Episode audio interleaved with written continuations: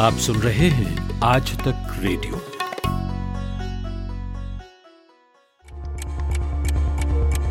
प्रधानमंत्री नरेंद्र मोदी ने अब से थोड़ी देर पहले पूरे देश को लॉकडाउन करने की बात कही Well, the United Kingdom is now on total lockdown. Spain is due to go into a nationwide lockdown starting Monday. Victoria will be in lockdown within the next 48 hours.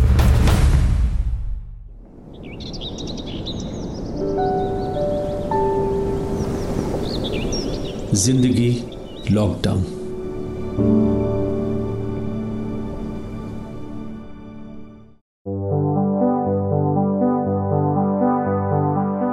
मेरा नाम कृष्णपाल सिंह है।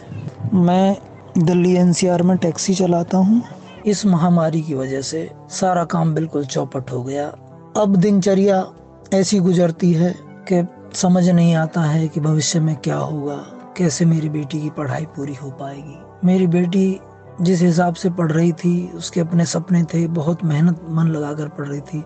भविष्य में उसका जो मन था, जो उसका लक्ष्य था, वो यूपीएससी की पढ़ाई करना चाहती थी। जो इंसान है, वो आप ही के भाई हैं, आप ही की बहन है। उनसे ना नाराज़ होए, यही हम चाहेंगे कि ये वक्त जो है, जो सबसे अहम मानव अधिकार है डिग्निटी होता है राइट टू लाइफ होता है, उसको मानिए उनको उनको, उसको स्वीकार कीजिए।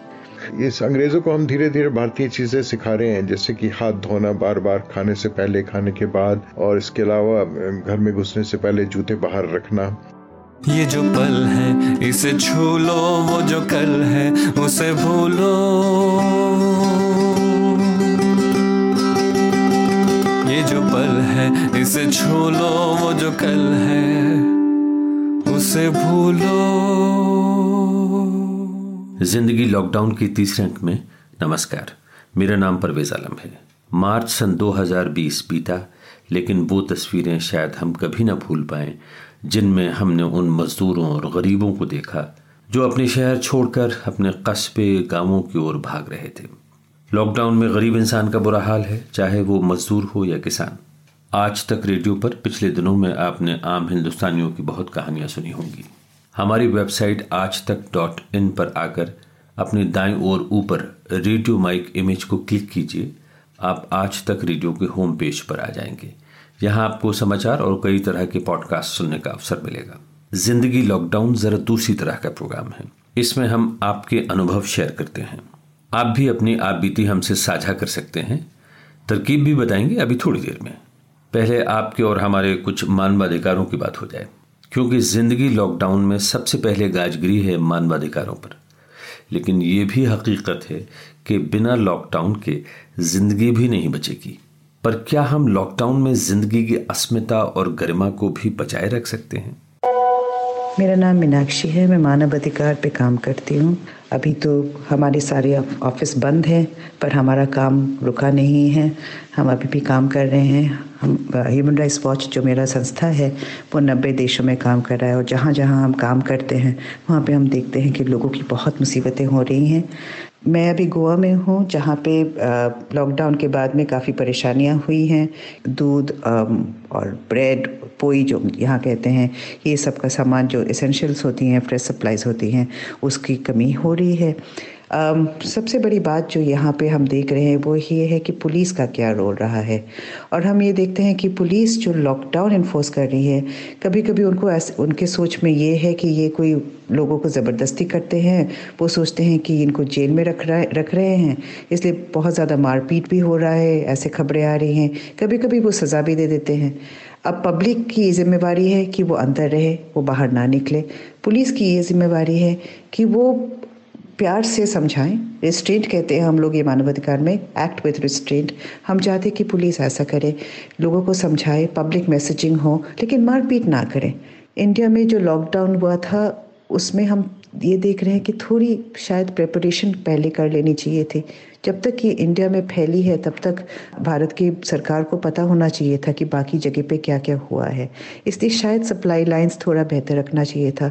ये जो माइग्रेंट वर्कर पे इतनी परेशानी हो रही है, उसको थोड़ा पहले से अगर वो सोच लेते तो प्लान कर लेते। पर कभी कभी लोग वही कह रहे हैं कि जैसे डिमोनेटाइजेशन के टाइम पे हुआ था, वैसा ही इधर भी हुआ है कि अचानक से इतनी बड़ी एक क्लैम डाउन इन्होंने अनाउंस कर दी। वो शायद उनको थोड़ा समझ के करना चाहिए था। पहले सरप्राइज़ रख लेनी चाहिए थी। प्लानिंग अगर बेहतर रहती तो लोगों को कम परेशानी होती। अब प्रधानमंत्री ने कहा है कि लोगों को परेशानी हो रही है, उससे उनको उनको काफ़ी दुख है। पर हम ये चाहेंगे कि आगे सरकार इसका प्लान थोड़ा बेहतर बनाए। जो गरीब हैं, जिनके पास जो बुज़ुर्ग हैं, जो डिसेबल्ड हैं, जिनके स्पेशल नीड्स हैं, उनकी नीड्स को ज़रा ये ध्यान से सरकार संभाले। कभी कभी ये कह रहे हैं कि जो असिस्टेंस पहुंचेगा, लोगों को वो आधार के साथ ना बात जोड़े, क्योंकि कई जगह पे हमने देखा है कि आधार काम नहीं करता है। जो सबसे गरीब है, जो सबसे मार्जिनलाइज्ड हैं, उनकी ज़्यादा प्रोटेक्शन हो। और एक चीज़ जो हमने रिसेंटली देखा है इंडिया में कि लोग बहुत जल्दी से मारपीट पर उतर आते हैं। मोदी जी की बहुत रीच है। वो कहते हैं तो लोग सड़क पे उतर के तालियाँ बजाते हैं। तो उनकी वही पहुँच से वो आज ये करें कि लोग ऐसा ना करें। क्योंकि अभी जो ये लड़ाई लड़नी है, हम सबने लड़नी है। ये बहुत बड़ी महामारी है, हम सब अगर साथ काम करेंगे, एक दूसरे का ख्याल रखेंगे, तभी हम इसको, इससे इससे जीत पाएँगे। हमको सरकार के साथ देना चाहिए, लेकिन साथ में ये भी चाहेंगे कि सरकार लोगों का साथ दे। ऐसा ना हो कि लोगों के साथ कोई अन्याय हो, उनकी राइट्स अब्यूज़ हो, सरकार को हर वक्त मानव अधिकार का रक्षा करना चाहिए। अगर आपको किसी की चीज़ पे नाराज़ होना चाहिए तो फिर इसलिए तो आप वायरस पे नाराज़ होइए। जो इंसान है, वो आप ही के भाई हैं, आप ही की बहन है, उनसे ना नाराज़ होए। यही हम चाहेंगे कि ये वक्त जो है, जो सबसे अहम मानव अधिकार है डिग्निटी होता है राइट टू लाइफ होता है, उसको मानिए। जान भी बचे और इंसान की इज़्ज़त भी सलामत रहे। गोवा से मीनाक्षी गांगुली, जो चर्चित मानवाधिकार संस्था ह्यूमन राइट्स वॉच की साउथ एशिया में डायरेक्टर हैं। अगर मैं कहूँ कि अब जिस शख्स की आवाज़ आप सुनेंगे, उसकी रिहाइश से तकरीबन 200 गज दूर के चबूतरे के नीचे पचास हज़ार लोग दफन हैं। वो भी एक महामारी में मरे थे। वहाँ अब शहर आबाद है। बिन तहा रौनक रहती है। मैंने खुद अपनी आँखों से वो स्क्वायर देखा है। शायद आपको यकीन ना हो, इसलिए इनसे मिल ही लीजिए। नमस्कार, मैं राकेश माथुर, यहाँ लंदन से बोल रहा हूँ। सबसे पहले तो मैं ये कहूँगा कि मैं जहाँ रहता हूँ चार्टर हाउस ये लंदन के केंद्र में है बारबिकन और फारिंगडन के नज़दीक। यहाँ पर क्या हुआ था, इसका इतिहास भी बड़ा दिलचस्प है। ये सिटी ऑफ़ लंदन के बिल्कुल सरहद पर है और जब प्लेग हुआ था सोलह में यहाँ पर, जिसमें सौ हज़ार से ज़्यादा लोगों की मौत हुई थी तो उसमें से पचास हज़ार लोगों को यहाँ पर चार्टर हाउस स्क्वायर में दफनाया गया था। तो उनकी लाशों के ऊपर जो है ना ये स्क्वायर बना था। तो फिर उसके बाद क्या हुआ कि फ्रांस से कुछ लोग जो हैं, जो कैथोलिक मंक्स थे, वो यहाँ पर आए उनकी आत्मा को शांति देने के लिए। तो उन्होंने एक मोनेस्ट्री बनाई और मोनेस्ट्री जो है, बहुत ऐतिहासिक जगह है ये। उसके बाद ये फिर जो है, एक महल सा बन गया यहाँ पर। तो यहाँ पर क्वीन एलिजाबेथ वन भी यहाँ पर रही कुछ दिन। अब जो है, यहाँ पर बहुत सारे लोग रहते हैं पचास के करीब, उनमें से हम भी हैं एक। तो वो जो प्लेग की हम बात कर रहे थे, सोलह में तो वो प्लेग भी जो है बहुत भयंकर था वो एपिडेमिक जैसे होते हैं। वो भी चीन से शुरू हुआ था और सिल्क रूट के ज़रिए धीरे धीरे यूरोप में आया था। तो काफ़ी लोग जो है, करोड़ों की तादाद में जो है, पूरे एशिया और यूरोप में लोग मरे थे। तो हमें खिड़की से वो जगह दिखाई देती है जहाँ पर दफनाया गया था और अभी फारिंगडन जो है, हो, स्टेशन बनाया गया तो वहाँ पर कुछ और जो है, उनको नर कंकाल मिले। लोग पूछते हैं कि क्या डर नहीं लगता, यहाँ पर भूत नहीं रहते क्या? लेकिन ऐसी बात नहीं, अगर आप रोम में जाएँगे तो रोम भी जो है, बसा था वो कंकालों के ऊपर, लेकिन उन्होंने सब कैटाकुम बना दिया उनको। तो जो हमारा कम्यून है जहाँ, जिनके साथ हम रहते हैं, वो भी बड़ा दिलचस्प है, काफ़ी इतिहासकार हैं वहाँ पर। कुछ ना कुछ आजकल जो है हम सब यहीं पर ही बंद हैं, लेकिन नौ एकड़ जगह है। तो नौ एकड़ में जो है नज़रबंद होना जो है बुरी बात नहीं है। हालाँकि हम कॉम्प्लेक्स से बाहर नहीं निकल सकते, लेकिन हमारे चार बाग हैं यहाँ पर और कुछ ना कुछ गतिविधियाँ रहती हैं। जैसे कि हम जो है फ़िल्म क्लब चला रहे हैं। आज हमने कला पर फ़िल्म देखी, सफ़ेद कला पर, और शुक्रवार को हम फ्रांसीसी फ़िल्म दिखाएँगे, मोनोंकल। पिछले सप्ताह हमने ला वीता दिखाई थी फेलिनी की। तो अपने आप को हम सब लोग व्यस्त रखते हैं, लेकिन ज़्यादातर गतिविधियाँ आध्यात्मिक होती हैं। जो औसतन उम्र है वो अस्सी के करीब है। इसलिए बहुत ज़्यादा ख्याल रखना पड़ता है और इसलिए हम बाहर बिल्कुल जा ही नहीं सकते, बिल्कुल भी। हालाँकि सरकार का कहना है कि तुम एक घंटे के लिए जा सकते हो। और बाज़ार से कुछ चीज़ें खरीद सकते हो, ज़रूरी। लेकिन हमें सब चीज़ें, मुहैया यहाँ पर हमें मिल जाती हैं। यहाँ पर हम खाना भी खाते हैं, लंच भी करते हैं और डिनर भी करते हैं, बल्कि चार दिन में खाने मिलते हैं नाश्ते वगैरह जो हैं। तो हमें बाहर जाने की ज़रूरत ही नहीं होती। इच्छा तो बहुत है क्योंकि हम घुमक्कड़ किस्म के आदमी हैं और सब कला दीर्घाओं में घूमते थे, लेकिन आजकल सब बंद है तो बाहर जाने का फ़ायदा भी नहीं है। धूप बहुत निकल रही है आजकल, इसलिए धूप का जो है ना बाग में लेने का जो है वसंत का अपना मज़ा है। डेफोडिल्स फूल खिल रहे हैं और डेफोडिल्स के अलावा ट्यूलिप्स भी अब जो है खुलने वाले हैं। बस ये दुख ही है कि हमारे जो दोस्त वगैरह हैं, वो हमसे मिलने नहीं आ सकते और हम उनसे मिलने नहीं जा सकते। तो हाथ मिलाने की प्रथा समाप्त हो गई है। अब हमने धीरे धीरे इंट्रोड्यूस किया है नमस्कार, भारतीय नमस्कार। हमने कहा कि प्रिंस चार्ल्स भी नमस्कार करता है। तो हम भी करेंगे। प्रिंस चार्ल्स जो है गवर्नर है यहाँ के तो इसलिए अगर प्रिंस चार्ल्स करेंगे तो ये लोग भी मानेंगे। इस अंग्रेज़ों को हम धीरे धीरे भारतीय चीज़ें सिखा रहे हैं, जैसे कि हाथ धोना बार बार खाने से पहले, खाने के बाद, और इसके अलावा घर में घुसने से पहले जूते बाहर रखना। नमस्कार। वरिष्ठ पत्रकार राकेश माथुर, जो नौ एकड़ के चार्टर हाउस में चार बागों के डेफोडिल्स के दरमियान लॉकडाउन की ज़िंदगी गुजर रहे हैं, और अब उन्हें इंतज़ार है ट्यूलिप्स के खिलने का। भारत वापस आते हैं, जहाँ टैक्सी ड्राइवर कृष्ण पाल को इंतज़ार है लॉकडाउन के खत्म होने का। उनके ख्वाबों की क्यारियाँ सूखने लगी हैं। उनकी बात सुनकर लगेगा कि ये टैक्सी ड्राइवर तो औरों को रोज़गार देने चला था। मेरा नाम कृष्ण पाल सिंह है। मैं एक किसान परिवार से आता हूँ। पूर्व प्रधानमंत्री चौधरी चरण सिंह के पैतृक गाँव, ग्राम कुरली, भटोना, जिला बुलंदशहर, उत्तर प्रदेश का रहने वाला हूँ। मैं शुरू में अपने परिवार के हिसाब से अपने परिवार का गुजारा खेती से किया करता था। जंगली जानवरों का नुकसान, प्राकृतिक आपदाएँ, इन सब चीज़ों से तंग आकर मैंने खेती करना छोड़ दिया। और सन 2016 में एक टैक्सी खरीदकर ऊबर में लगाई। जब ऊबर की शुरुआत ही थी दिल्ली एनसीआर में तो शुरू शुरू में ऊबर या ओला जैसी कंपनियों ने अच्छे लुभावने सपने दिखाए और अच्छा पैसा मिलता था। अर्निंग धीरे धीरे सही होने लगी तो मन में ये विश्वास जगा कि अब शायद ज़िंदगी पटरी पर लौट आएगी। परिवार में मम्मी पापा हैं, पत्नी और तीन बच्चे हैं, जो इस समय मेरी जो बेटी है बीएससी फ़र्स्ट ईयर में है, उसके भी अपने कुछ सपने हैं। बड़ा बेटा ग्यारहवीं क्लास में पढ़ता है, उसके भी अपने कुछ सपने हैं। छोटा बेटा नौवीं क्लास में पढ़ता है। ईश्वर की कृपा से मेरे तीनों ही बच्चे पढ़ने में बहुत अच्छे हैं। बेटी इतना अच्छा पढ़ती है कि दो तीन कंपटीशन में बैठी थी और नंबर भी उसका आया। बड़ा बेटा कबड्डी खेलने का शौकीन है। मैं टैक्सी चलाकर अपने बच्चों के सपने पूरे कर रहा था और मुझे लग रहा था कि धीरे धीरे मैं अपने बच्चों का पेट भरने में कामयाब हो जाऊँगा। इससे पहले की बात मैं एक और बताता हूँ आपको। जब सन 2016 में मैंने टैक्सी बनाई थी तो एक साल टैक्सी चलाने के बाद मेरे पास कुछ पैसे की बचत हुई, जिससे मैंने मेरे ही आसपास के गाँव के रहने वाले एक आदमी को और रोज़गार दिया। कुछ बैंक से लोन लेकर एक गाड़ी और बनाई, जिससे उसके परिवार का गुजारा होने लगा। और मुझे लगा मन में ये संतोष हुआ कि मैंने किसी का चूल्हा चलाने में मदद की। इसी तरह धीरे धीरे मैंने एक गाड़ी और बनाई, कुछ बैंक से सहायता ली, कुछ दो गाड़ियों ने मिलकर कमाया। अब मेरे पास तीन गाड़ी हो गई थी।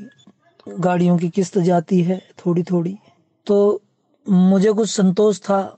ऊबर ने मार्केट में कंपटीशन की वजह से या ऊबर की कुछ अपनी मजबूरियाँ रही होंगी।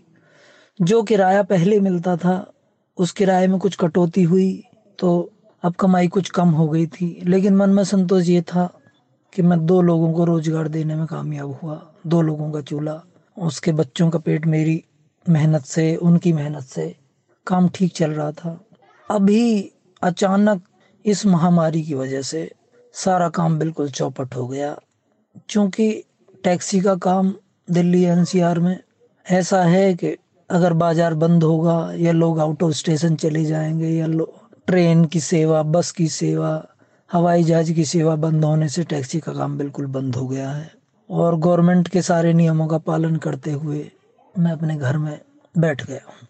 अब दिनचर्या ऐसी गुजरती है कि समझ नहीं आता है कि भविष्य में क्या होगा, कैसे मेरी बेटी की पढ़ाई पूरी हो पाएगी। मेरी बेटी जिस हिसाब से पढ़ रही थी, उसके अपने सपने थे, बहुत मेहनत मन लगाकर पढ़ रही थी। भविष्य में उसका जो मन था, जो उसका लक्ष्य था, वो यूपीएससी की पढ़ाई करना चाहती थी, चाहती है, अभी भी चाहती है। लेकिन कुछ चिंता की लकीरें हैं जो मेरा पीछा नहीं छोड़ रही हैं।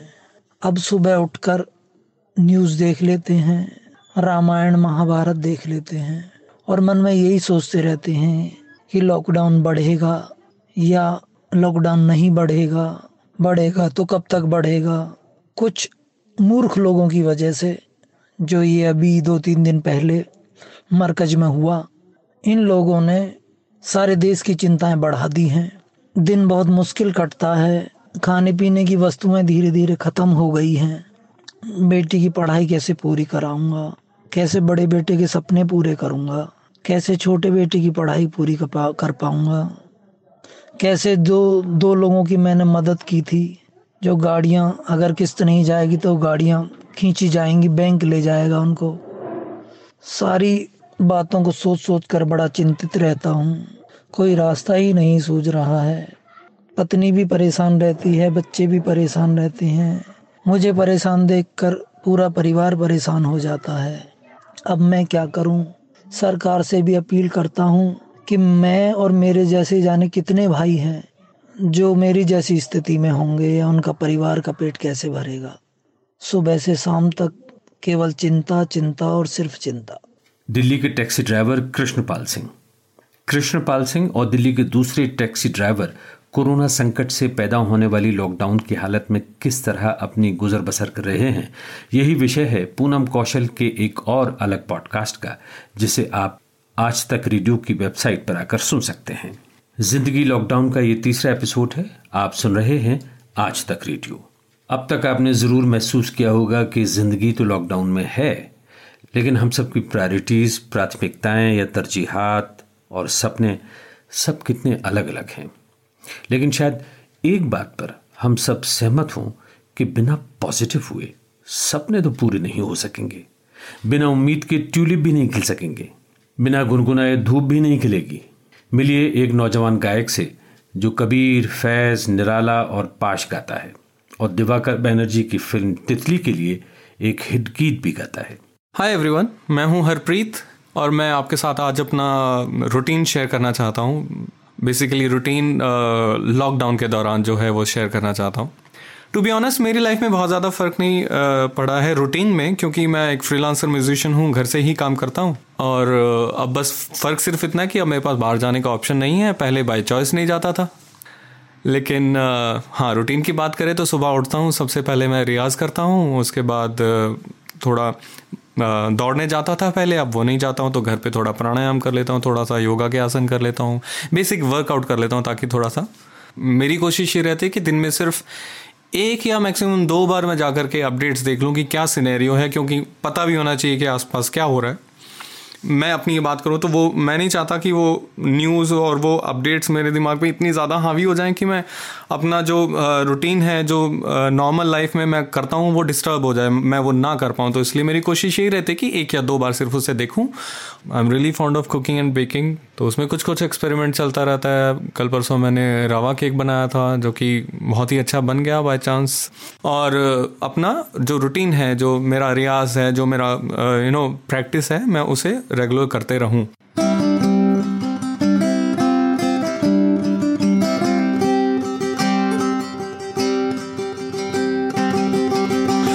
जो पल है, इसे छू लो, वो जो कल है, उसे भूलो। ये जो पल है, इसे छू लो, वो जो कल है, उसे भूलो।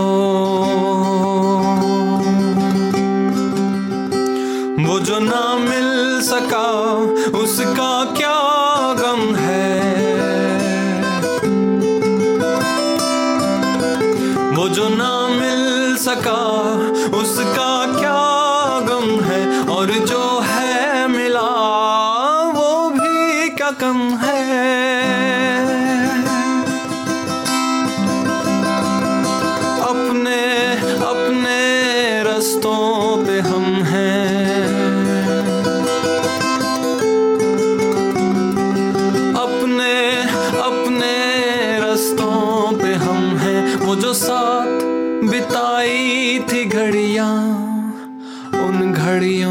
के रंग भी तो संग है। ये जो पल है, इसे छू लो, वो जो कल है, उसे भूलो।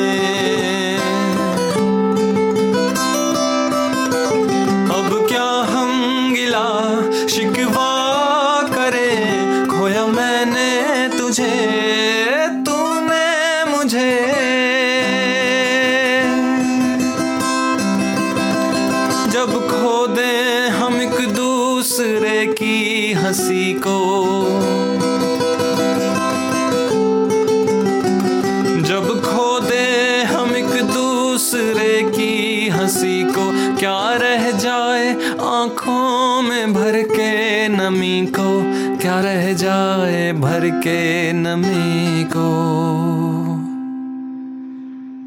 ये जो पल है, इसे छू लो वो जो कल है, उसे भूलो।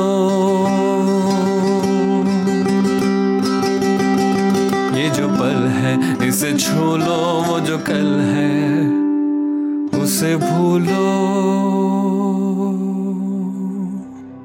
वाह, क्या खूबसूरत गीत है। गा रहे थे हरप्रीत।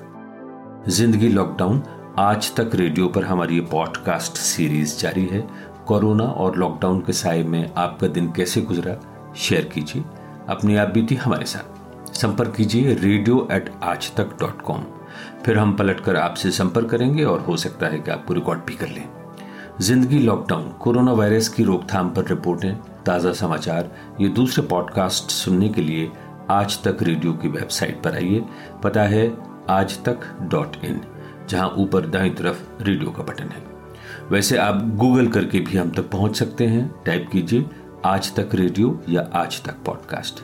आज के इस प्रोग्राम की एडिटिंग की कपिल देव सिंह ने। परवेज आलम को इजाज़त दीजिए। नमस्कार।